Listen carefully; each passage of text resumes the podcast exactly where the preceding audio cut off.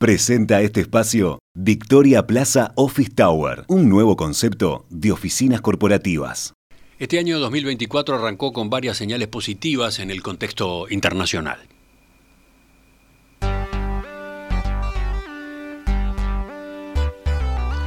Las bolsas de valores acumularon ganancias relevantes y las tasas de interés globales vienen moderándose si comparamos con el último trimestre del año pasado. Además, el Fondo Monetario Internacional publicó hace algunos días una nueva actualización de su informe de perspectivas económicas, en el que destaca que los riesgos que tiene el crecimiento mundial están bastante balanceados y que un aterrizaje suave es factible. Vamos a examinar cuáles son las claves de este nuevo informe del Fondo Monetario. ¿Qué podemos esperar además para la economía mundial en este 2024 que está recién comenzando? ¿Sí?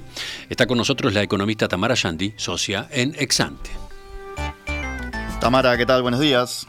Buenos días, ¿cómo están? Muy bien. Tamara, empecemos explicando a qué se refiere el FMI con esto de aterrizaje suave de la economía mundial en 2024 suena a buena noticia, pero habría que precisar un poco más qué tipo de escenario están considerando. Sí, sí, es bien pertinente a ver, explicar eso.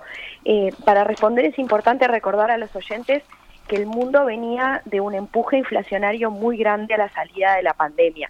Lo comentamos varias veces en el, en el programa, eh, hubo un incremento de la inflación en 2021 y en 2022 que llevó a que la mayoría de los principales bancos centrales en el mundo endurecieran bastante su política monetaria, aumentando las tasas de interés eh, de referencia. Una política monetaria más contractiva o más restrictiva tiende como a enfriar la, actividad económica, ese es justamente uno de los canales principales por los cuales combate la inflación, pero bueno, la magnitud del problema inflacionario, la magnitud que habían tenido las subas de tasas que vimos en el mundo, sembraba la duda de si el costo en materia de actividad de bajar la inflación no, no iba a ser muy alto, ¿no? Por ejemplo, en Estados Unidos la Fed eh, dispuso en los últimos dos años el ajuste de tasas más rápido y más fuerte desde la década de los 70. Entonces, era razonable tener la duda al menos de si había chances de que la economía entrara en, recesión como consecuencia de eso. Lo que, lo que destaca el, FMI entonces es que durante el 2023 vimos lo que uno podía pensar en, principio que era el, desenlace más exitoso que se, que se podía desear, ¿no?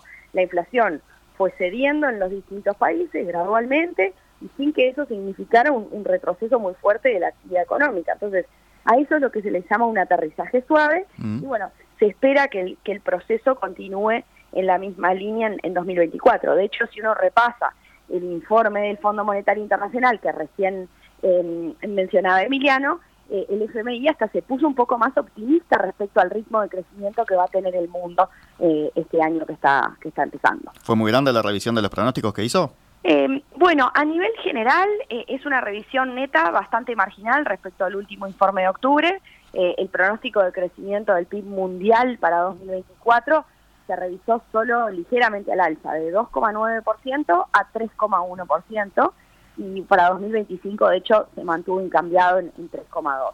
Ahora, eso esconde en realidad revisiones de distintos signos y de distinta magnitud en, los distintos países y, regiones y mencionaría especialmente que, desde la perspectiva nuestra aparecieron algunas notas positivas en, esta, en esta última revisión. A ver, ¿cuáles son esas notas positivas? ¿A qué se debe el cambio de expectativas en estos casos? Eh, a ver, destacaría eh, positivamente tres casos con, con revisiones al alza en, los pronósticos de crecimiento. Estados Unidos, China y, Brasil. En, Estados Unidos eh, la actividad económica viene mostrándose bastante resiliente a pesar del ciclo de, ajuste monetario agresivo que, que mencioné antes. El PBI de Estados Unidos terminó teniendo un crecimiento promedio de 2,5% en en 2023, estuvo impulsado por un consumo firme, un buen nivel de inversión privada y además, en, la línea de lo que decía antes, la inflación bajó, bajó de un pico de 9% que había tenido en, 2022 a 3, 3,5% y las expectativas están bastante ancladas en el objetivo que de 2% que tiene la Fed. Entonces, todo eso fue despejando temores de escenarios muy, muy negativos o muy extremos y le batió a Estados Unidos una revisión al alza del pronóstico de crecimiento para este año de seis décimas, no, no es tan menor, el pronóstico pasó de 1,5% a 2,1%. A ver, 2,1 no es una tasa fantástica, pero implica un ritmo de crecimiento más similar al del año pasado y, no muy distinto de, lo que se considera un ritmo de tendencia para, para Estados Unidos. ¿Y qué pasa con China, con Brasil, con otros emergentes grandes? Eh, ¿Qué espera el FMI? Decías antes que, también allí hubo revisiones positivas, ¿no? Sí, sí. Eh, la proyección de crecimiento de China para este año pasó de 4,2 a 4,6%. Eh, esta corrección se debe principalmente a que se esperan medidas de, de, apoyo del gobierno para apuntalar a la economía, especialmente con un impulso al consumo y a ciertos sectores que, que vienen con un deterioro importante como, como el sector inmobiliario. No es un ritmo de crecimiento comparable a las tasas cercanas al 10% promedio anual que, veíamos en la primera mitad de, la década de los 2000, pero ya hablamos muchas veces en el programa que por, que por muchas razones esa no es la vara correcta eh, para China hoy en día, ¿no? entre muchas razones, por, por razones que hacen al ritmo de crecimiento de la población, de espacio de crecimiento de la inversión, de las exportaciones en China. Con lo cual, un pronóstico de, de 4,6% a nuestro juicio no es para nada malo. Eh, después, em, al, principio no mencioné a India porque es un mercado menos conectado quizás con el uruguayo, pero también hay que marcar que según el FMI, India va a ser el, país de, entre las economías emergentes que más va a crecer en este bienio, con una tasa de 6,5% tanto este año como, como el año que viene. Y en nuestra región, eh, se destacan cambios positivos en México y en Brasil. Puntualmente en el caso de Brasil, el Fondo Monetario corrigió la tasa de crecimiento que proyecta para este año de 1,5 a 1,7%. Tampoco aquí se trata de una tasa fantástica, pero bueno, importa el signo de la revisión, ¿no? Y en, los últimos años esto se viene tornando casi una, una constante. Las estimaciones de crecimiento en Brasil en general son flojas y a medida que pasa el tiempo se van revisando al alza. Lo vemos también en, las encuestas de expectativas entre los propios bancos y analistas brasileños, o sea, no es solo el, pronóstico del fondo. Bien, eh, pero a pesar de todas estas revisiones al alza de las estimaciones de crecimiento, decías antes que el pronóstico global para el PIB mundial no cambió tanto. ¿Cuál es el contrapeso negativo? Bueno, uno, hay, varias cosas, ¿no? Pero uno relevante es que la actividad económica en Europa viene bastante rezagada eh, respecto a la performance eh, post-pandemia que, tuvo Estados Unidos. Eh, los últimos datos marcaron que el PBI de, la eurozona creció el año pasado eh, solo 0,5%, o sea, cinco veces menos que, Estados Unidos. además, la economía alemana, que, es la más grande del bloque, tuvo de hecho una caída del PBI del año pasado de 0,3%, producto, entre otras cosas, del fuerte encarecimiento que, tuvieron los precios de la energía después del estallido de la guerra, es algo que afectó fuertemente al, sector industrial en, la Alemania. Con ese telón de fondo, el, el Fondo Monetario revisó a la baja el pronóstico de crecimiento para toda Europa, eh, en el promedio de la eurozona lo bajó de 1,2 a 0,9 para, para 2024 y de 1,8 a 1,7 para 2025.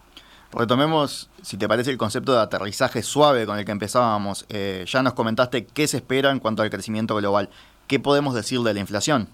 Bueno, como, como, como decíamos hace, hace, unos minutos, partimos de un escenario en el que ya se ha procesado una desinflación importante en el mundo.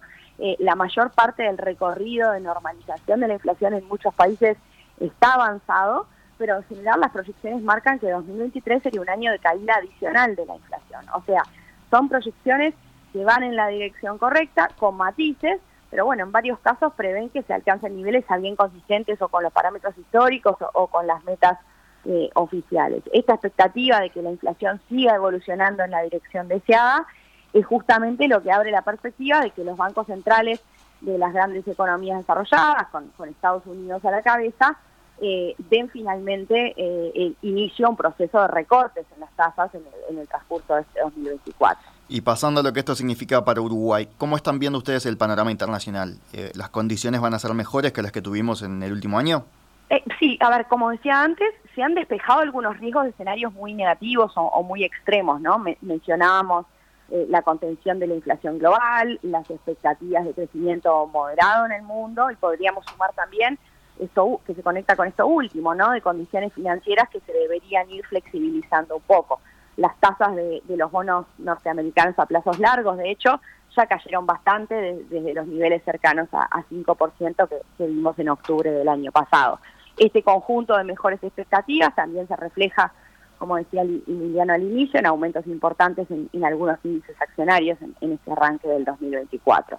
Eh, todo lo anterior es, bastante positivo, aunque tampoco es un escenario para esperar mucho impulso externo para Uruguay, ¿no? Al fin y al cabo, eh, la proyección de crecimiento para la economía mundial se revisó al alza, pero a 3,1%, que sigue, que sigue siendo un crecimiento modesto, ¿no? Inferior a la media histórica, si uno mira varias décadas, la media de crecimiento mundial ha sido más en el eje del 3,7%. Eh, al mismo tiempo, eh, los, los precios de varios commodities tuvieron caídas relevantes sobre fines del año pasado y al, mirar los contratos a futuro hoy, el mercado no parece estar incorporando rebotes grandes este año, es más, en algunos casos eh, se espera alguna pequeña caída respecto a donde cerraron el, el 2023. Así que en definitiva, Gastón, diría que en principio se perfila un escenario, un, panorama general relativamente benévolo para Uruguay, pero, pero es un marco externo que nos sigue planteando desafíos, ¿no? las tasas globales altas, aunque bueno, empiecen a bajar, la fortaleza del dólar a nivel global, que bueno, exacerba nuestros problemas de competitividad y, y una demanda mundial creciendo, pero poco pujante. Esos son todos elementos que nos hacen prever que es difícil que Uruguay tenga mucho viento de cola empujándolo en, en 2024. Muchas gracias, Tamara. Hasta la próxima. En perspectiva, más que un programa, más que una radio.